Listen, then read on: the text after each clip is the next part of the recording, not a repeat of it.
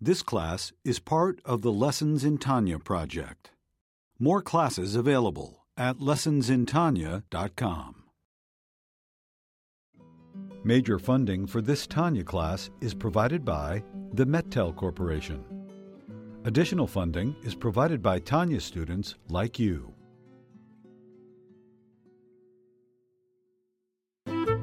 Lessons in Tanya. The Tanya of Rabbi Schneur Zalman of Liadi, taught by Rabbi Ben Zion Krasniansky. Tanya's text elucidated by Rabbi Yosef Weinberg.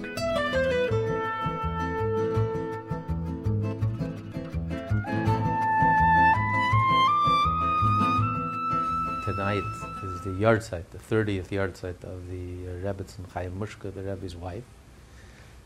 Actually, she passed away like tonight, two, like 30 years ago was tonight, Tuesday night, Chaf Beis Shevat, 22nd of Shevat. So the learning is in her merit. May her neshama intercede on our behalf and be a good advocate for all of us. And may we be elevated together with her elevation. And may she draw down blessings from Hashem each and every one of us, everything that we need materially and spiritually. 284. So the question, this is the third essay, and the question that he asked is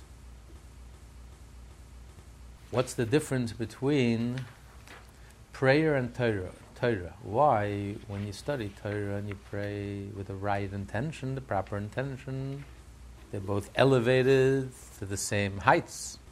But if you study Torah without any intention, without any negative intention, not for any ego's sake, but without any godly intention, the Torah is elevated to a lower level, and prayer, however, remains stuck.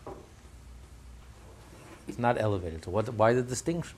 So he explained because Torah study, when you're studying Torah, your mind is occupied, engaged in studying Torah, you're learning the substance of what you're engaged and occupied in is in holy is holy. So as long as there's no negative intention that pulls it down, it um, it goes up, not as high as if you had a godly intention, if you studied for the sake of Hashem. But as long as there's no negative intention, the act of study itself is a holy act, and that engages you and occupies you, and that substance elevates it. So that's elevated. It bursts out of the atmosphere, it goes up, it ascends. Versus prayer, if your mind is not into it, you're just mouthing the words. If you're in Chicago and you're praying, then it's not, it can be elevated. It remains stuck. That explains the difference. Now he's going to say, top of page 284, but since. Since his intention is addressed to Hashem, he is after all in a state of prayer, except that alien thoughts interpose. It is therefore easily corrected, so that his prayer may once again rise to the state from which it was originally repelled. So sins in general. When a person is praying, even though if your mind is not focused on the words, on the meaning and the content of the prayer, but the act of praying is a divine act. What are you doing? You're standing and talking to Hashem. So that minimal intent is there, is present. You know you're standing, it's a sacred moment, you're standing, you're talking to Hashem, you're praying. So that's a general intent. So because you have that general intent, even though the prayer goes nowhere because it's stuck in neutral, because it can't rise above the atmosphere, because there's no intent in the words, there's no feeling and meaning imbued in the words of prayer. But since you have that general intent, therefore, it's ready to be elevated. It's, it's ripe for elevation. It's, it's there. The words, they're not lost. The words are stuck. It's very easy. All it needs is a little push to get it unstuck. How do you do that? When he prays with proper intention, even one full prayer, gathered piecemeal from the prayers of the entire year. When on one day one passage of the prayers was read with proper intent, and on another day another passage, and so on, and then all these passages are gathered together, thus constituting one complete prayer from the prayers of a whole year, then all one's prayers throughout the year are elevated.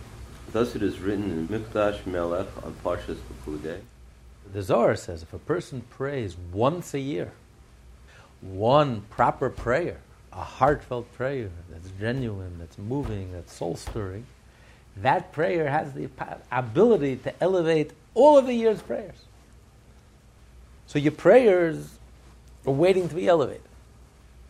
But your prayers weren't answered. The reason why your prayers weren't answered is because they went nowhere. they never arrived.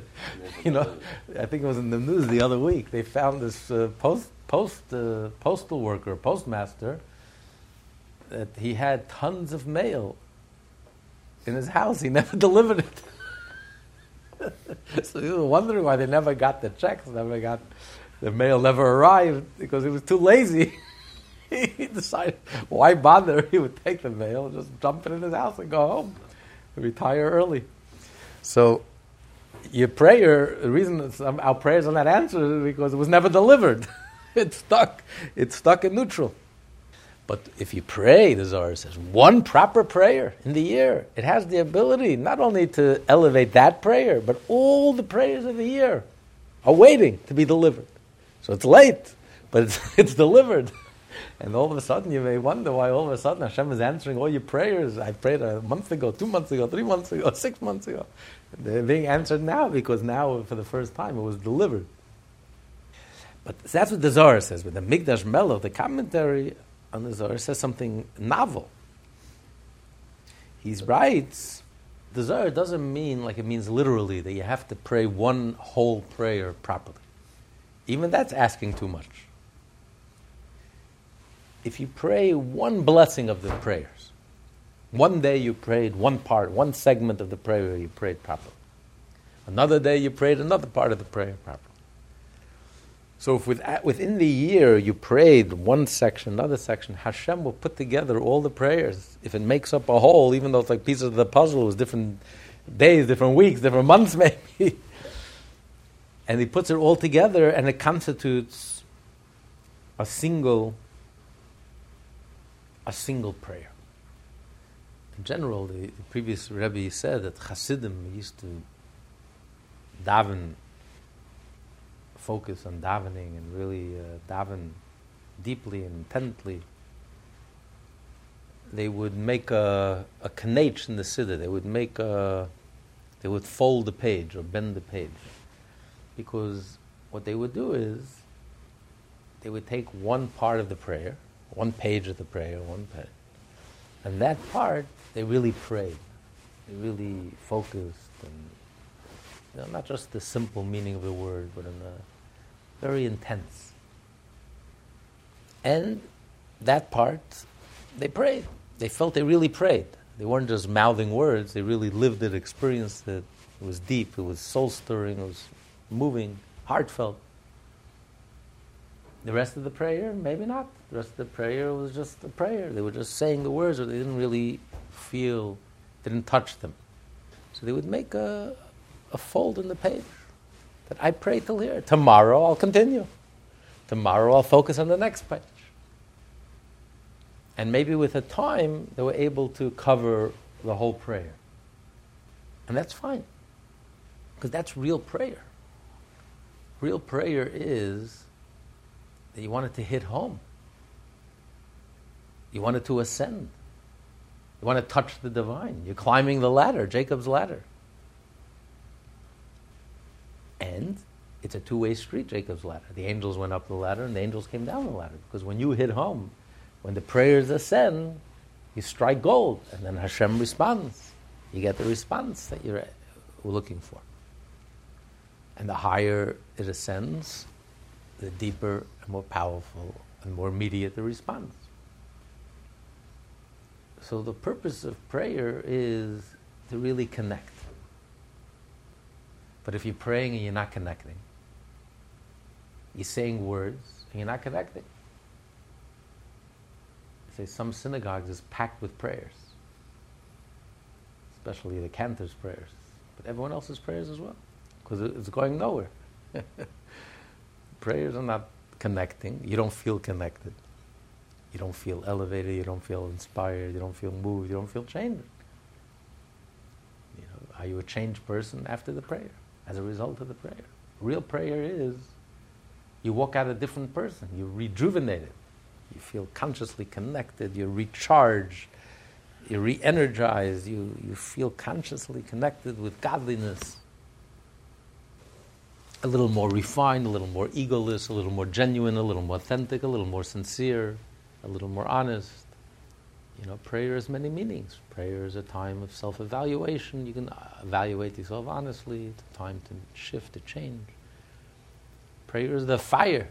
You can mold the metal and mold the iron and shape it. But that could only get done when it's a real prayer.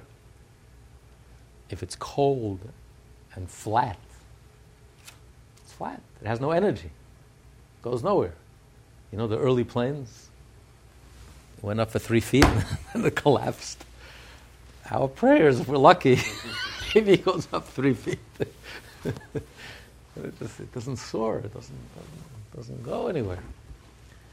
Then you have different levels of prayer. You have low, low flying planes, you have, you have jets that go out of the atmosphere, you know, rockets, rocket ships that go out of the atmosphere. It all depends. That's prayer. Prayer is to soar, to go, go high, to go beyond yourself, to go beyond the confines of this world, you know. Prayer gives you a perspective. When you're flying high, imagine seeing the world from up there. You know, it changes your whole perspective, puts everything into the right perspective. But if you're stuck on the ground, you can't see past your own nose. That's the whole. From up there, you see the bigger picture. You see everything is in its right proportion. So that's that's prayer. But prayer, yes, it doesn't go anywhere. But since in general you know that you're praying, in general you know you're talking to Hashem, you know you're doing something godly, you're talking to Hashem. It's not natural. What goes on in prayer is not natural. You walk into any house of worship, nobody's moving their lips. You walk into a shul, a synagogue, a Beit HaKnesset, everyone is talking. Who are you talking to? You're talking to Hashem. So you're standing Shemon you have a private audience with Hashem. So the act itself, you're standing in awe, you're standing in reverence, you're talking to Hashem. So even if the prayer is flat and it goes nowhere, it's ready to be elevated. It's ready to be released. All it needs is one good prayer to take everyone with them. Know, the Baal Shem Tov, the Baal Shem Tov would pray, Shemon would pray for hours. He would cover his face with his tallis and he would pray. And one of his students asked the Baal Shem Tov, he wants to, what's taking him so long? Why is he praying so long? He says, when I pray, I'm elevating all the souls, the thousands and thousands of souls that need elevation, that are stuck and I'm elevating them. When I'm ele- with my prayer, my elevation, I'm elevating them. So one of his students says, Rebbe, I would like to participate. I would like to experience this with you, to see it. Rebbe warned him, Hashem to warn him, listen, it's, I don't advise it. but he insisted. Hashem said, okay. You'll stand with me in the Shemoneh Esrei. I think he said, stand under my tallis. And he saw the thousands of souls that came that were waiting for the Moshe Rabbeinu, he fainted, like he couldn't, he couldn't uh, deal with it. So when the, when the tzaddik ele- is elevated and connects, he elevates all of the souls who need elevation as well. So one proper prayer has the power to elevate all the prayers of the year. So if, even if you take a piece of a puzzle here, a little piece of the prayer here, you said this blessing with a proper intent. It was genuine. And he said this prayer, and Hashem puts it all together, and then all the prayers of the year are elevated. So it's easily elevated, waiting to be elevated. It's, it's waiting to happen. We thus see that in one sense, Torah without proper intent is superior to prayer without proper intent, for such Torah study creates angels in the world of Yetzirah, while prayer without proper intent is repulsed. On the other hand, when the lack of proper intent in Torah study is such that it prevents it from ascending, as in the case of studying for the sake of self-aggrandizement, then this is lower than prayer without proper intent.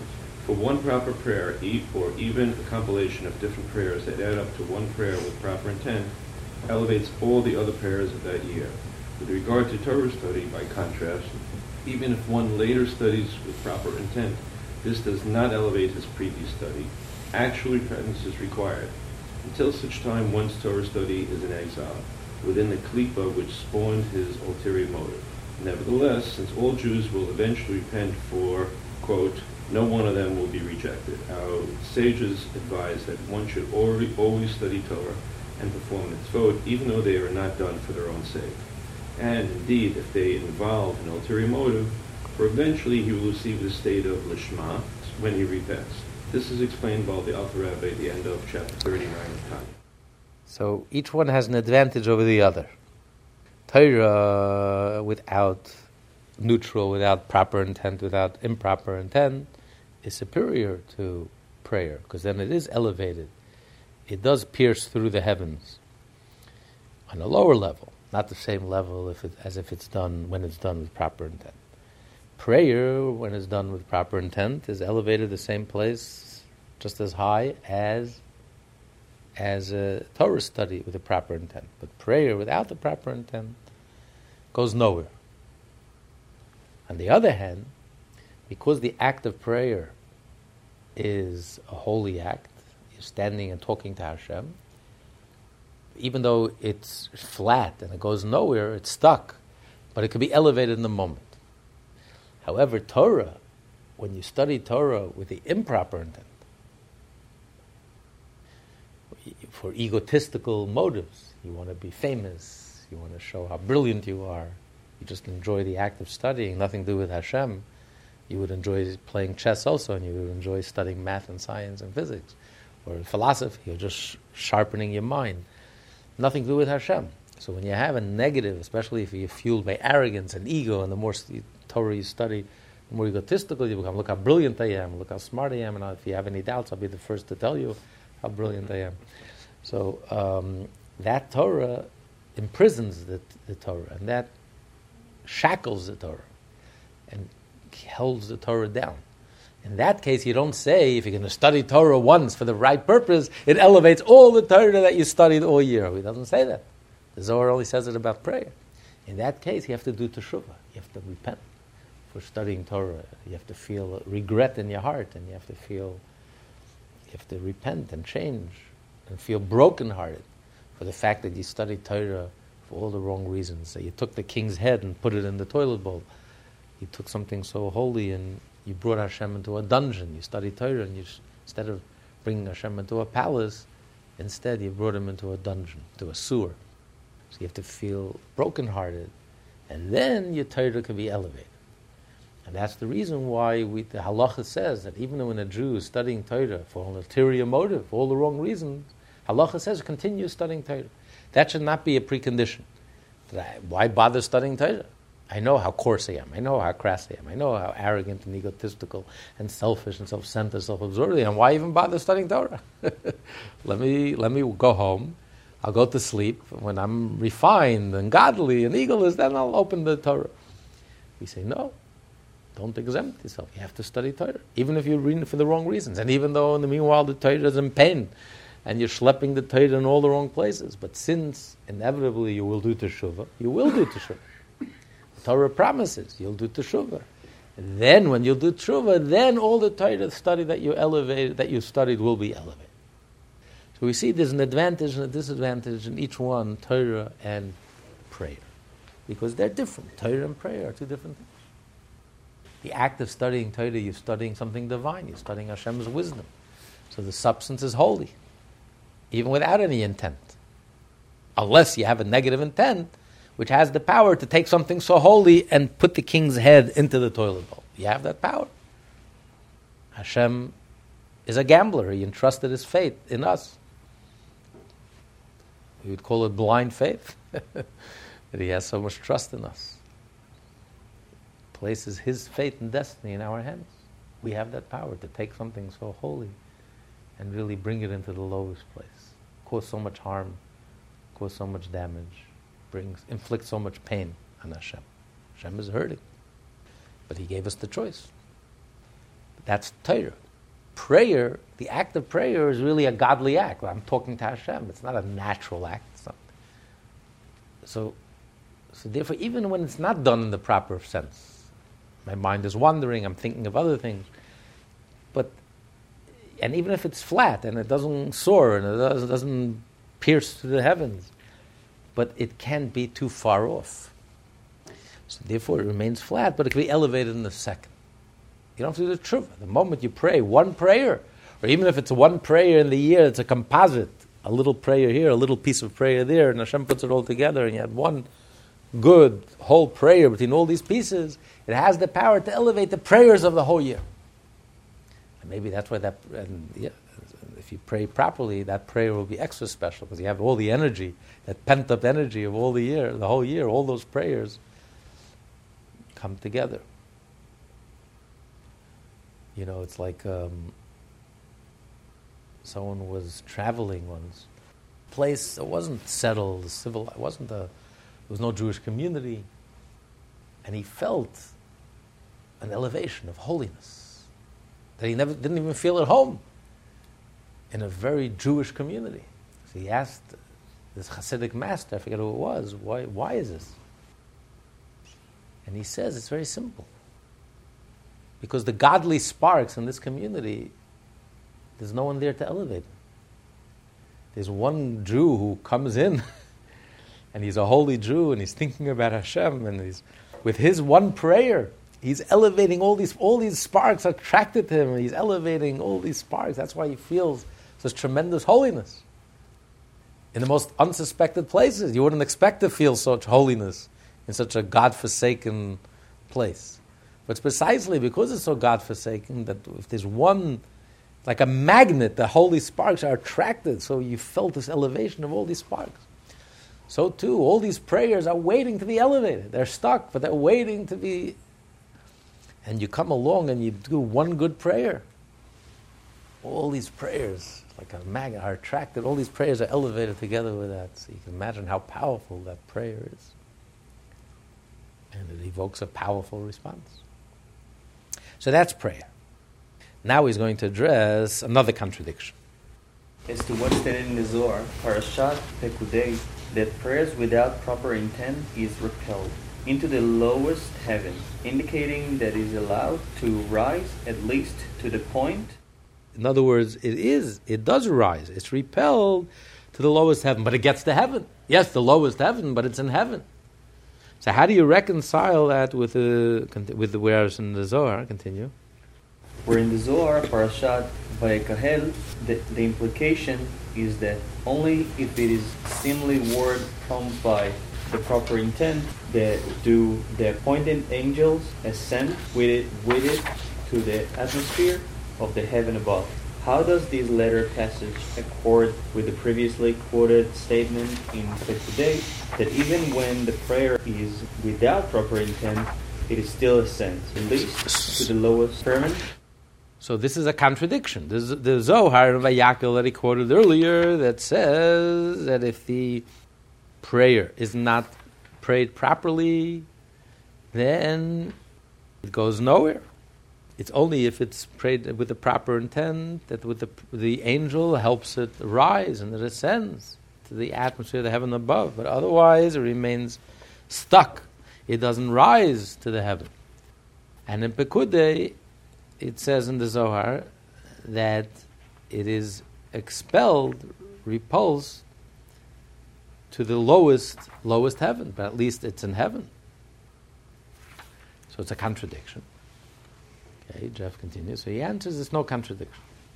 This seeming contradiction presents no problem, for the expression in Pekudei, the lowest heaven of the heavens that govern the world, refers to Malchut of Asiya, whereas in Parshas Vayakhel, the reference is to Zah of Asiya, as is written in Etz Chaim Sha'ar Hashemo, chapter 5, in reference to Zah of Asiya. So, in other words, what he's saying is there's different levels of heaven. When you say that it goes to the lowest heaven, he's talking about the heaven that's our atmosphere, the heaven above our earth. And there's a parallel spiritual heaven, which is limited to our atmosphere versus the heaven in Parshas Vayakhel, when a Jew prays properly, it pierces through our atmosphere and goes to the higher heaven, the heaven of the higher level, the level of Zah. In other words, what he's saying is that when you pray, you're basically trying to break out of your boundaries. You're trying to rise above your selfish nature, your ego, egocentrism. You're trying, instead of being ego centered, you're trying in prayer to be- become God centered.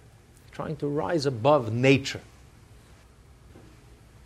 There are those who go through their entire life, like an animal goes through its entire life, never once look up to heaven. It walks on four. Its entire life is engaged and occupied how to, how to survive, how to eat, how to continue its existence. And that's it. That's its entire focus. So people can go through their entire life focusing on, on the self preservation, on money, power, fame, indulgence. That's their whole life.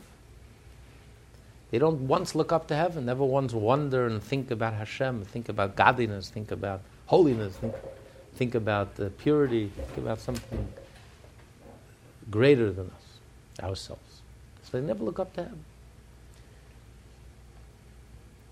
So when you pray, you're trying to reach the heaven, you're trying to rise above nature and above your own personal nature. When you rise to heaven, you can rise above your own personal nature as well. You can go against your nature.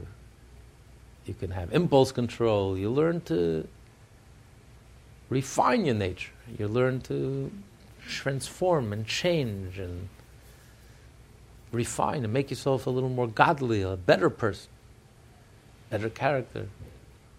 And when you rise above nature, God is interactive. When you rise above nature, when you reach the heavens, Hashem responds. He'll answer your prayer, even if it takes going against nature. Let's say by nature, you're ill and there's nothing that could be done naturally. But when you rise above nature, suddenly miracles happen. And just because naturally you're ill, Hashem sends a healing. Avram couldn't have children by nature according to the stars, he couldn't have any children with Sarah. But Hashem lifted him up above the atmosphere, above the stars. He says, since Avram lived his life, he didn't live his life dictated by nature. He lived a life, he rose above nature. Changed his nature. Hashem responded in kind that his life was miraculous, that he had a child, a 90 year old mother and a hundred year old father had a child, completely unnatural. Because Abraham lived that type of life. He walked in the fire for three days, the hottest fire. And he walked and as if it was a botanical gardens. It was miraculous. Because that's the type of life that he lived. So the more, the deeper the prayer, the higher the prayer, the more elevated the prayer, then the prayer accomplishes its goal. You can literally, physically change nature. But if you don't rise above nature, you can't free yourself from prison. If you're locked inside, you need someone on the outside to open the door. If you're locked in prison, you can't free yourself from prison. You need to be the outsider. Only someone from the outside can live. So when a person is living in this dimension and living and operates in the totally natural dimension. There's absolutely nothing godly in his life. There's nothing that's a little, that takes faith, that takes depth, that takes a little oomph, that takes a little challenge. Everything is, I operate purely by nature. Whatever the doctor tells me, whatever medical expert, financial expert tells me, and that's it. That's my whole world, and I don't I don't have a strong faith in Hashem, and my relationship to Hashem is not exactly very vibrant. I'm just operating my nature. I take care of myself. It's all about earning money and surviving and power, fame, enjoying myself. And that's my whole life. There's no sense of serving Hashem. There's no sense of connecting with Hashem. There's no consciousness of Hashem. It's not a reality. My reality is this world.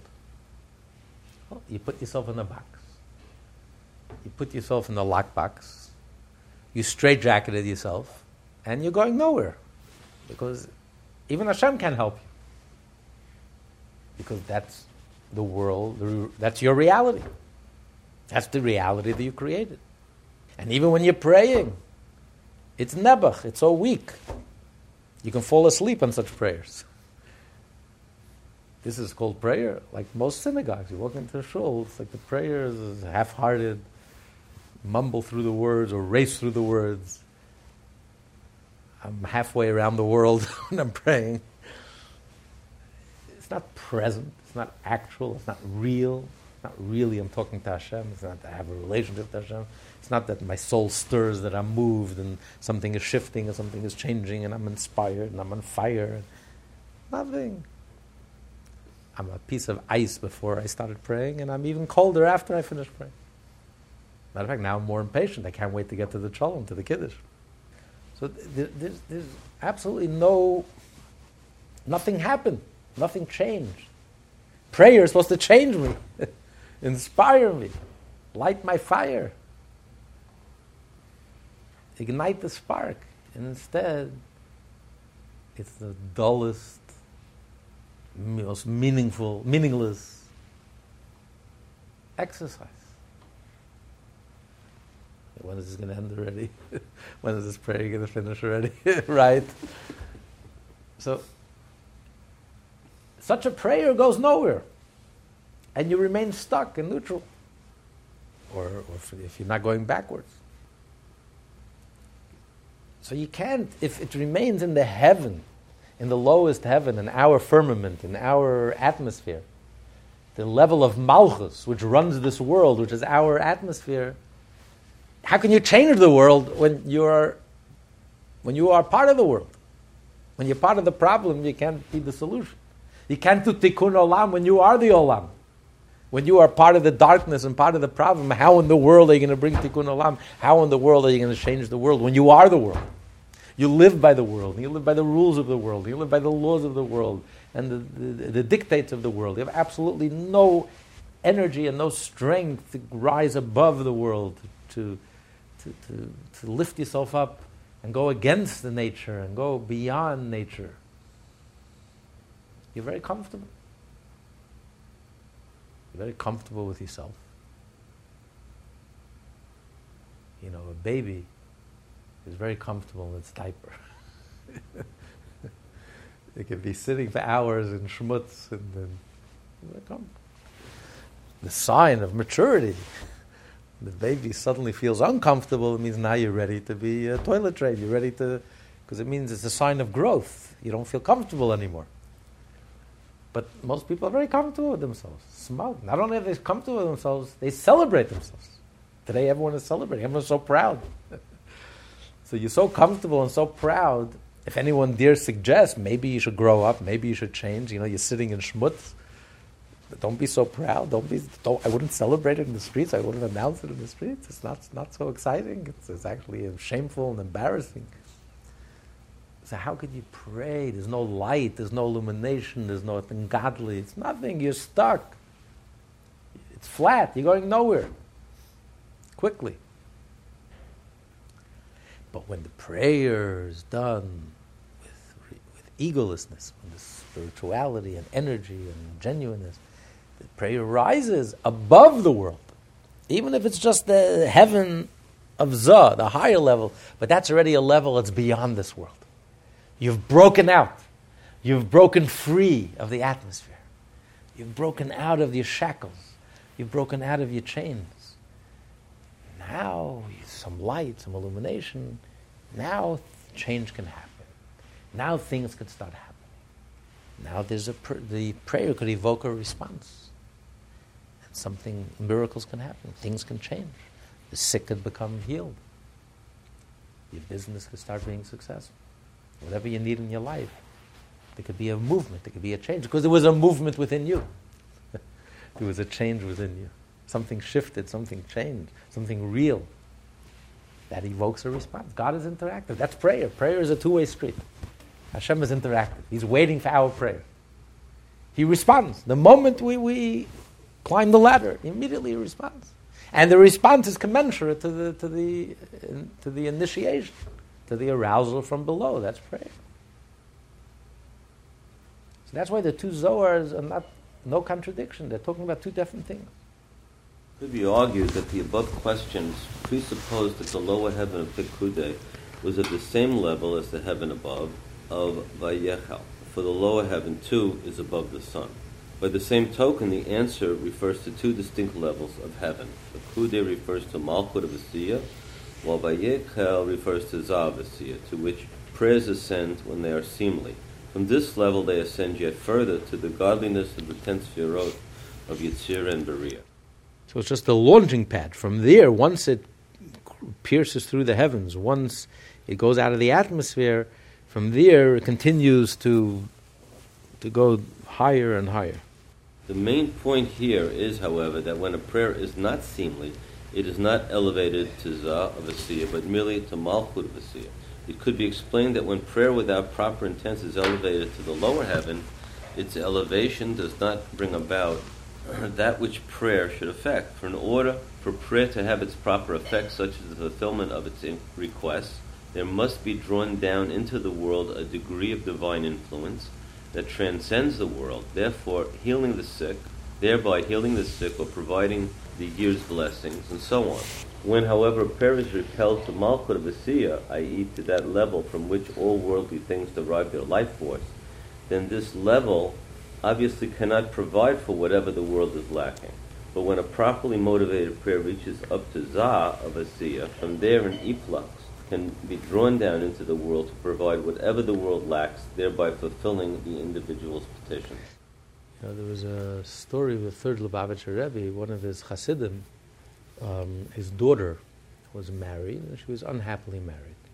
And she told her father, who would visit the Rebbe every year, he says, when you go to the Rebbe, please tell him that uh, I would like to divorce my husband. And I want his blessing. So he spoke, told her, mentioned to the Rebbe. And the Rebbe says, my advice to your daughter is that she should not divorce. The father came back. So the Rebbe advised, you should not divorce. And Chassidim know, when you ask a Rebbe, you have to be very careful because don't ask unless you plan to listen. Whether you like what he says or you don't like what he says. Better not ask. If you're asking, this is what he said. Anyway, so this is what the Rebbe says. She was very unhappy, but this is what the Rebbe says. She listened.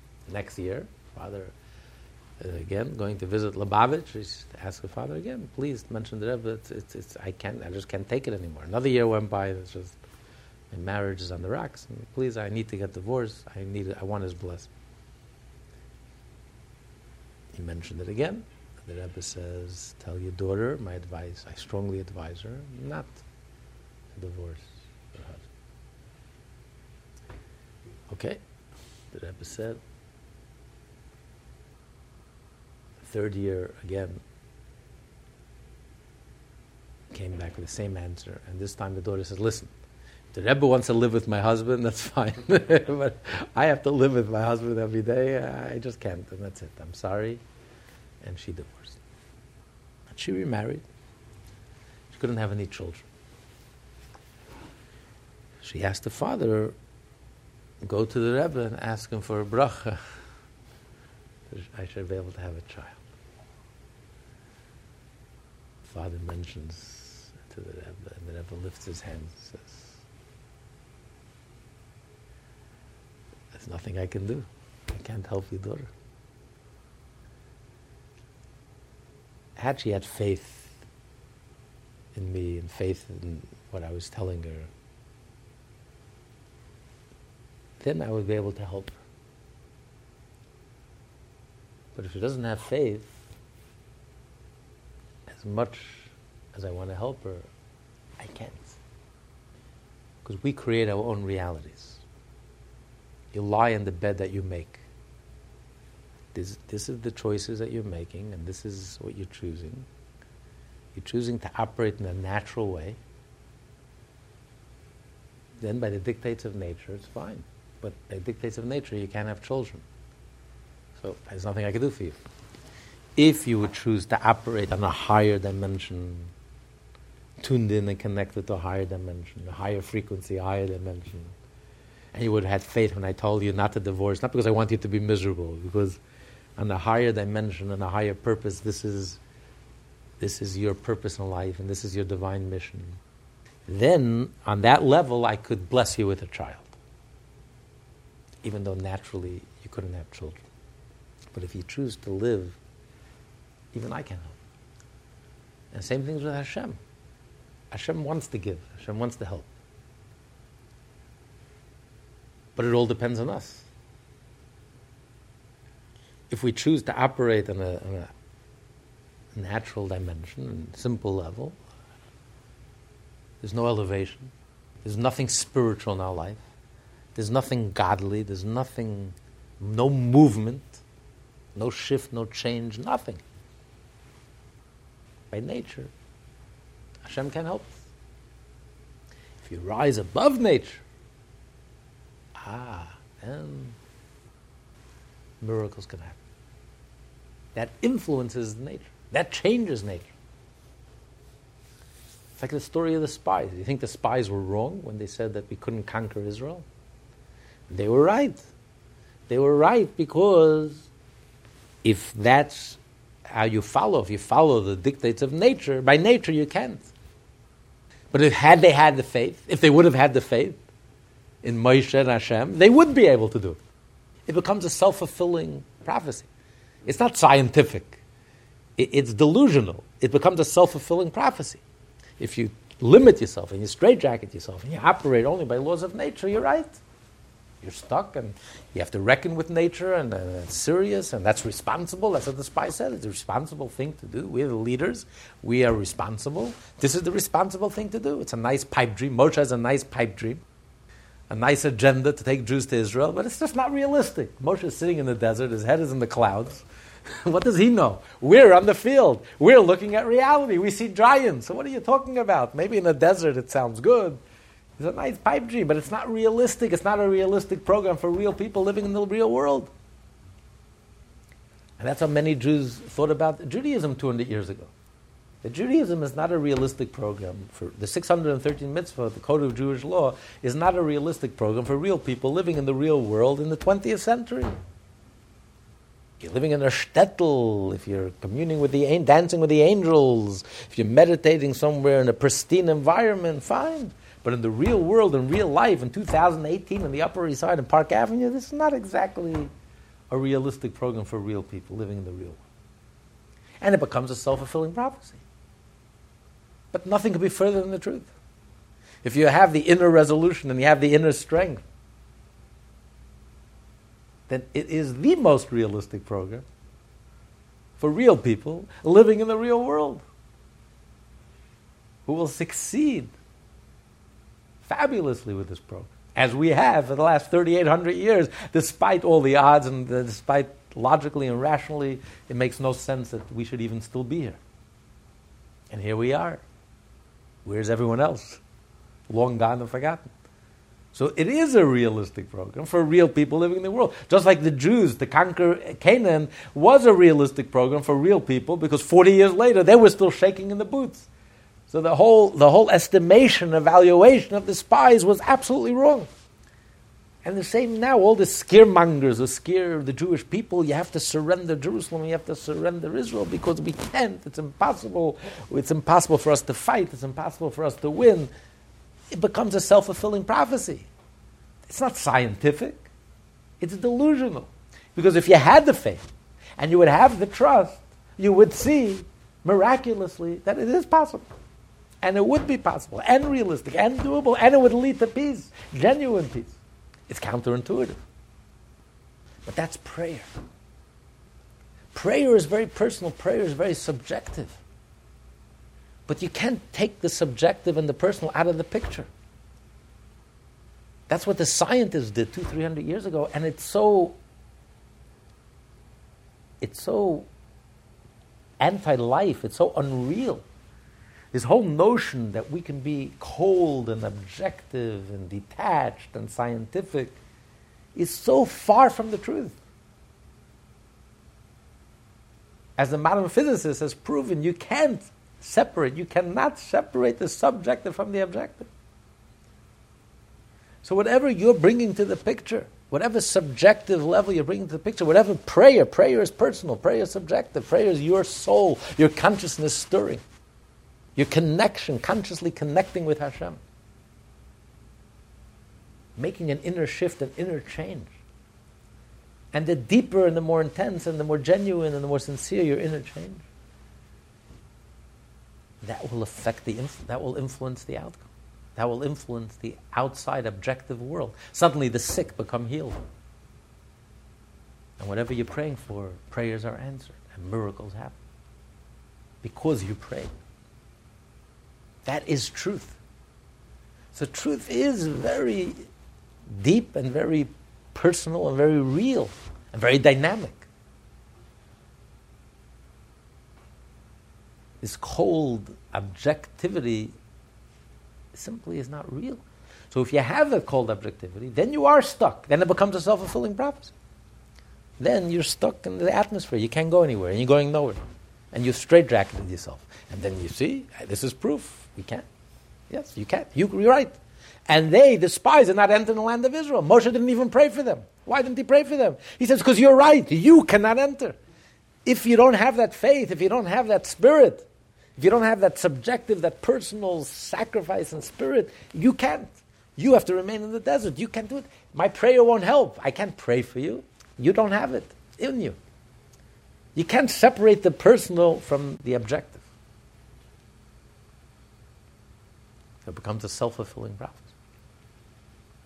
So if you don't rise above heaven, if you hold, you can be brilliant, but you're detached, you're cold, and you're you just operate on a surface level. Whatever the eye sees and nothing further. The scientists, like five blind men touching the elephant, and each one swearing at the elephant. One is the elephant is a rope because he's touching the nose of the elephant, and the other one swears that the elephant is a tree trunk because he's touching the legs of the elephant. So we're like tapping in the dark, blindly, describing the universe and being convinced this is it, there's nothing else. There's no God. There's no godliness. There's nothing higher. There's nothing deeper. There's nothing genuine. There's nothing real. There's no morality. There's no ethics. There's no meaning. There's no purpose. We're just a blip. And that becomes a self fulfilling prophecy. You're stuck and you're going nowhere.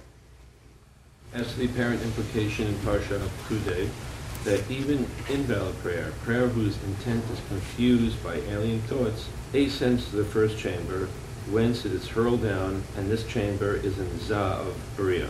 It would thus seem that even an invalid prayer is at first elevated to Za of Beriah.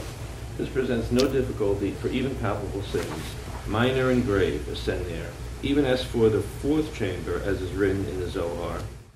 So he's saying it's not a contradiction. What he says, everything that we do in this world rises above, and then it's decided where it goes.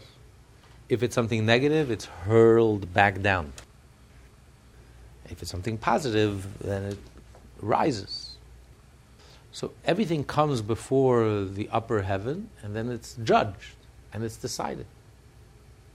It says when a person prays, is also judged. Does he have the merit to pray properly? He have the merit to be elevated? You have to have a merit to be able to enter into the king's palace. Not every schnook could enter into the king's palace. You have to be proper, you have to present yourself properly. You're judged.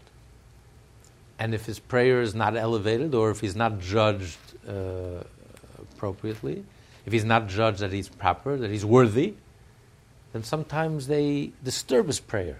They throw negative thoughts into his mind just to distract him because he's not worthy of experiencing a good prayer, a genuine prayer. So we're constantly judged. So of course, everything we do rises above, and then it's judged if it continues to rise or if it's just thrown down and expelled. Expelled. So that rising is not the same rising as when it says elsewhere in the Zohar. The elsewhere in the Zohar it means rise. It means that it rises, that it's been decided, it's been judged that it should rise and should ascend. Here it's just rising just to be judged and, and then it's decided it's thrown down and thrown back down to earth, and it remains under our atmosphere.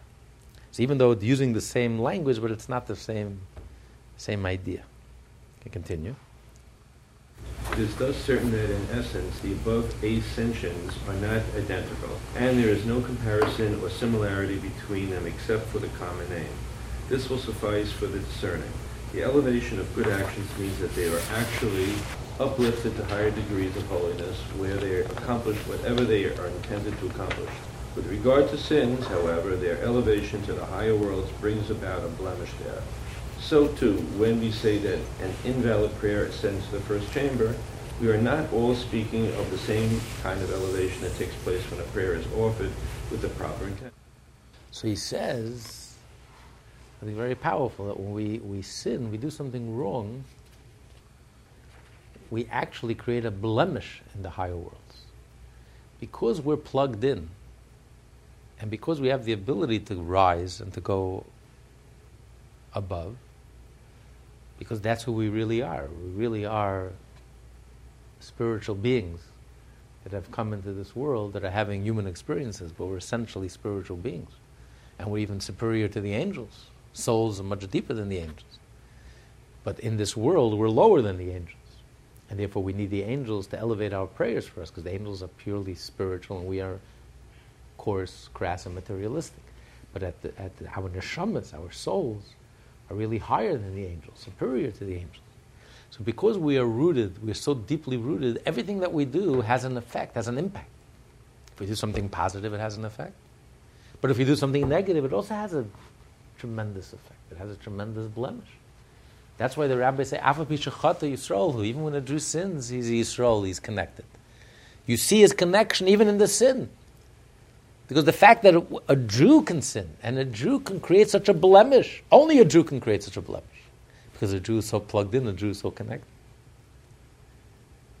It was Jews who gave the world the gift of communism that destroyed, almost destroyed half of the world. Because a Jew is so plugged in and so connected, that the blemish that he creates, the effect and impact that he has. One Jew from his grave is still influencing two billion people to idolatry, Christianity. So the power of a Jew, when he makes a blemish, when he does something right, it's for the books. When he does something wrong, it's also for the books. Everything is on the grand scale. The positive that he does and the negative that he does. That's what he means everything is elevated. Everything we do has an effect on high. But the, the result is, the consequence is that he's discarded. It creates a blemish, a scar. So, too, when we pray, yes, everything that we do has an effect. We don't exist in a vacuum. So, our prayer is elevated, then it's examined. What kind of prayer is this? Is this a prayer that advances the world, that advances it, that, uh, that's moving forward, or it's a prayer that's taking us backwards? And then his prayer is thrown down, and he's thrown down. So this is not an elevation. it just shows how far reaching our words and actions have. We don't live in a vacuum. Our actions and even thoughts are very far reaching, very powerful, for the good and for the bad. It's a very sobering thought. We're not inconsequential. Eh, who am I? I'm a nobody. What difference does it make? What does it matter? No such thing. Everything we think, everything we say, everything we do, as we're studying in these essays, has repercussions and implications and creates reactions and, and to the highest levels. And then it's thrown down.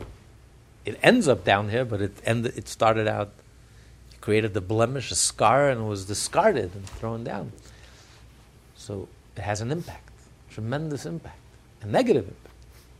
This will also enable us to grasp the statement in the Zohar on page 247 that in the second chamber there is to be found the one appointed over the garment, the cloth, the soul as a result of the performance of mitzvot. The corrected Hebrew text here offers several variations. Possibly the text should read, There is found the one appointed, or possibly it should read, garment our house.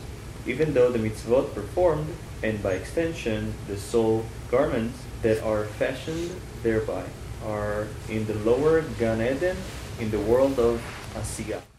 So the question is, here you're saying that the garments for the neshamas doing the mitzvahs.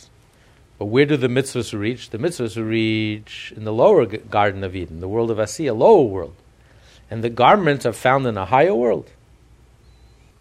The one appointed over the garments, or the garments themselves, are housed on a higher level.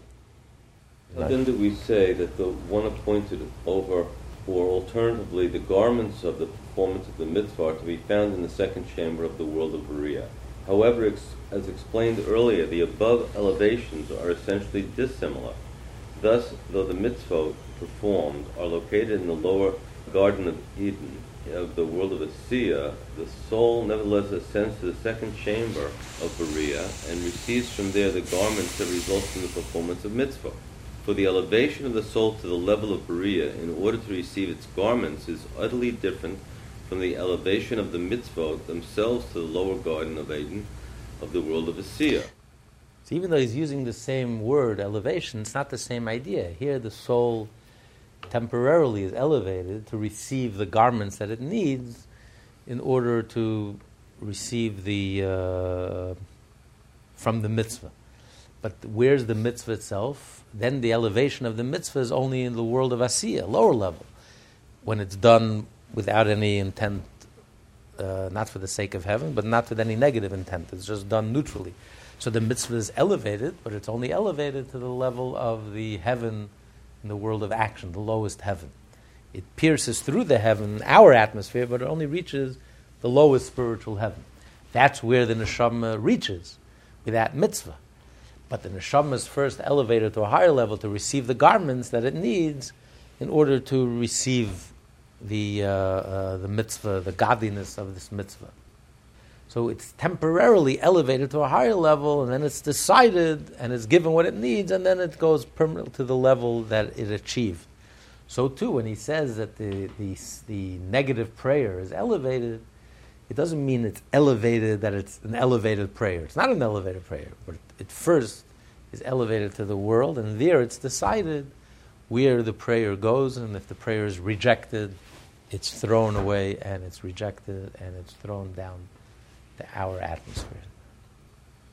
So it's a whole different concept.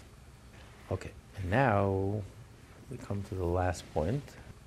Now, invalid prayer is superior to Torah, studied with a distinctly improper intention, for the latter is under the sun, since if it is undertaken for the purpose of self-aggrandizement, it does not ascend at all. While prayer, even invalid prayer, is on is into the heaven, albeit the lowest heaven. But the neutral study of Torah is without a negative intention, but is prompted merely by one's latent innate love, for unconsciously it is the love of Hashem that motivates even one's merely habitual study of the Torah. It is not inferior to the breath of the mouths of schoolchildren, which ascends aloft because it is the breath untainted by sin. This breath ascends aloft even though it may be emphatically not altruistic, but only prompted by fear of punishment by the teacher. In the same way, an adult whose study is of neutral intent is not tainted by sin, which it would be if it had studied for an ulterior motive, which therefore ascends heavenward. See there where the Zohar states that the angels elevate the breath of schoolchildren to Asiyah. Conclusion, he says that, that uh, prayer is superior to Torah because prayer that's not with the proper intent is stuck in our atmosphere but is waiting to be ascended. You don't even have to do teshuvah. You just need one proper prayer to elevate all those prayers that remain flat uh, versus, uh, pr- versus Torah, which is studied for ulterior motive is negative, and you have to break through that negativity, and you have to do teshuvah to crack through that shell, to, to release that Torah that's trapped in that dungeon. However, when you study Torah, not with the proper intent, but not with the improper intent, you're just studying Torah. Why? Because you're a Jew and it's natural. You're not thinking about Hashem, but you're not thinking anything about yourself either. In that sense, it's superior to t- prayer because that Torah and that mitzvah does pierce through the heavens and does ascend on high. And he says it's not worse than the studying Torah of little Jewish children. A Jewish child, he's not even capable of studying Torah for the right intention. Whereas the little children would prefer not to learn altogether. the only reason he's sitting in first grade and second grade in Ched is because he's afraid he's going to get whipped, or he's going to get his privileges taken away. he won't get his TV time or his computer time, his computer games, his toys. So he's not, he's not interested, he's not motivated, he doesn't appreciate learning for learning's sake. Which child learns for learning's sake? Many adults still uh, need a little, a little whipping to get them in shape to learn. You know, they would rather do other things. So a child is just learning, and yet we see how precious that learning is. The preciousness of little children learning. The Talmud says that the world stands on the, uh, on the learning of little children. Because, because there's something very unique and special about little children. It's called Hevel She'ein Bo Chet. It's the breath that has no sin. On the simple level, it's because children are asexual. They're, they're, they're young. They're not, they don't even not even self-conscious yet. They don't know right from wrong yet. The little children who, who run around naked without shame. There's no, there's no self-consciousness. Like Adam and before the sin in the Garden of Eden. They're living in the Garden of Eden. They're pure. They're innocent. There's no, there's no. Uh, they're pure. There's no good. In, you know. There's no evil. They're, they're pure. So their voice is pure. They haven't sinned. There's no self-consciousness. There's no sexuality. It's pure. It's it's, it's innocent. It's it's so th- that's what's unique about about um, children. So the fifth Lubavitcher Rebbe said that he says based on a story that he heard from the Baal Shem you know, that Rebbe Rashab complained once that he spent all his youth immersed in studying Hasidus. But he never spent time, study, you know, learning about the stories of Hasidism. You know, the the his whole focus was really on the substance and the essence of the deep study of Hasidic philosophy. But he felt it was missing. He needed that, especially now that he became Rebbe, he needed to have all that background information. So he went to visit the uh, the graves of of uh, the Baal and he came back suddenly with a whole bunch of stories, which he heard directly from the Baal himself. And uh, one of the stories that he heard from the Baal Shem Tov was the, how the first time the Baal Shem Tov experienced the revelation of Elijah the prophet who appeared just to him. He was 16 years old on his 16th birthday, and he was meditating and reflecting and studying. And, and the first time, he sees Elijah the prophet by himself. He saw Elijah the prophet many times when he was in the companionship of his teachers and his mentors and his colleagues. But this is the first time Elijah the prophet just appeared to the Baal Shem Tov himself. Elijah was, was like radiant. His face, his face was radiant and uh, he was smiling. So he says, I thought, uh, you know, I was very excited. So he says, why was he smiling? So Elijah said, he says, you're trying so hard to create, to put together all these divine unifications, mystical divine unifications of Hashem's name, from the words of Tehillim and the verses of Tehillim, you should know that Aaron Shloima, the innkeeper, and his wife is Lata Rivka, know nothing about these Kabbalistic unifications. They're very simple Jews. But the unifications that result from them saying all the time, Baruch Hashem, blessed is Hashem, may be blessed forever and ever. They were constantly praising Hashem, blessing Hashem, thanking Hashem those unifications res- resonated more than the unifications of the greatest mystics, rabbis, scholars, and holy saints. The pleasure that it gives Hashem and these simple Jews uneducated perhaps, unlettered, but praise Hashem so sincerely. Come from the mouth of simple Jews. And they're consistently praising Hashem. And as a result, the Baal Shem Tov made a point. Whenever he stopped a simple Jew, would ask him, How are you doing? How's your health? How's your wife? How are the kids? How's your livelihood? And the Jew would invariably answer, Thank God. He just wanted to hear their response, how simple Jews are constantly praising Hashem. The Rebbe Rashab said, based on this story, he understood, and Alter Rebbe is discussing here the unique quality of the Torah study from simple children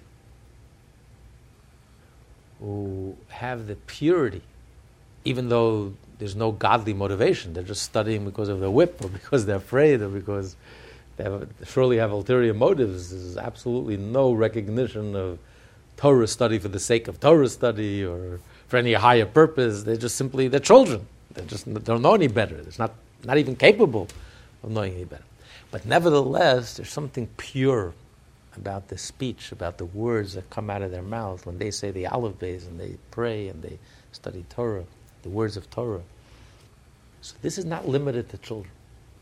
Whenever a Jew, even an adult, when he mouths the words of Torah and he mouths it so sincerely, with purity, like the simple Jew, the Baal Shem Tov loved the simple Jew because he had that purity. He never lost that childlike innocence, that faith, that pure faith. That when he said Hashem's name, he said it with such, such love and such purity and such sincerity. That it also has that same quality. He says, and that Torah goes straight. The angels take that Torah and it goes straight to the world of Atzilus, to the highest world, the divine realm. It's so pure. There's no interference. It goes, it goes penetrates, pierces right, goes straight. The simple expression, the simple truth touches the simplicity of Hashem. The essence of Hashem goes straight to the highest. And the only difference is, in a way, the adult who's sincere and simple is even greater than the child. Because the child is not really part of this world. He's like so pure and innocent, he's really not part of the world. He's not part of the darkness of the world. So yes, he has a tremendous effect, and, and he brings protection to the world, and the whole world is, is sustained in the merit of the pure uh, breath of a simple Jewish child, studying Torah so purely.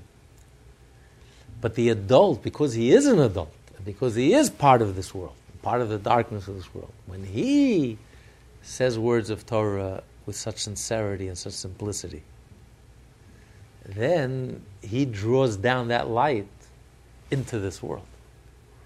So the effect of his simplicity and the effect of his purity is it brings that purification down to this world. It can have changed the world in a very penetrating way, in a much more profound way, in a much deeper way. So this concept is not limited to just children. Children are the prime example. Children are, are pure. But if an adult can achieve that same purity, and innocence, in a way, it's even superior. Because he can draw down that innocence and purity that godliness into this world and change the world. This class is part of the Lessons in Tanya project. More classes available at lessonsintanya.com.